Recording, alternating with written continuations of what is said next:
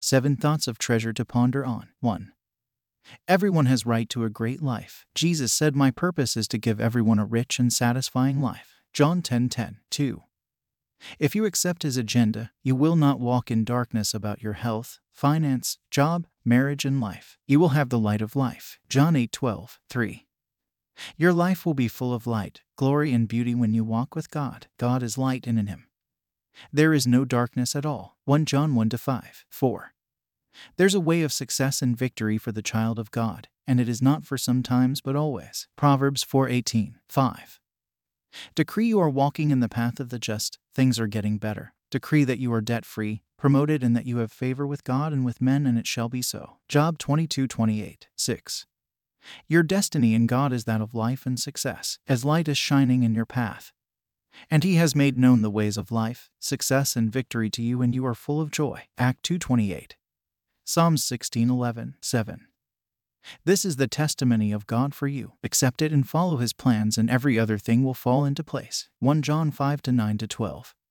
Matthew six thirty-three. Prayer. Father, in the name of Jesus, I thank you for the life in Christ and for showing me the path of life. Your light is shining in my path, and there is no darkness in me or in my health or home. There's no darkness about my finance and about my life, because God is light, and in him there's no darkness at all. I am in him, and things are getting better for me every day. For the path of the just is as the shining light that shines brighter and brighter unto the perfect day. Thank you, Father, for calling me into a life of success, glory, and victory, in Jesus' name. Amen. Further quotes: seek the kingdom of God above all else, and live righteously, and he will give you everything you need. Matthew six thirty-three. Prayer of salvation. We trust you have been blessed by this thoughts. If you have not received salvation, if you have not received Jesus Christ into your life, and if you want to experience this life of God that I'm sharing with you, then I invite you to make Jesus Christ the Lord of your life by praying thus: O Lord God, I believe with all my heart in Jesus Christ, Son of the living God, according to Romans chapter ten to eight. I believe he died for me, and God raised him from the dead. I believe he's alive today. I confess with my mouth that Jesus Christ is the Lord of my life from this day. Through him and in his name, I have eternal life. I'm born again. Thank you, Lord, for saving my soul. I'm now a child of God. Hallelujah. Congratulations, you are now a child of God. To receive more information on how you can grow as a Christian, please get in touch with us by calling our prayer line or text salvation to zero seven four five zero six seven six six four two, and we will call you back and pray with you. You can get a copy of Thoughts of Treasure Digest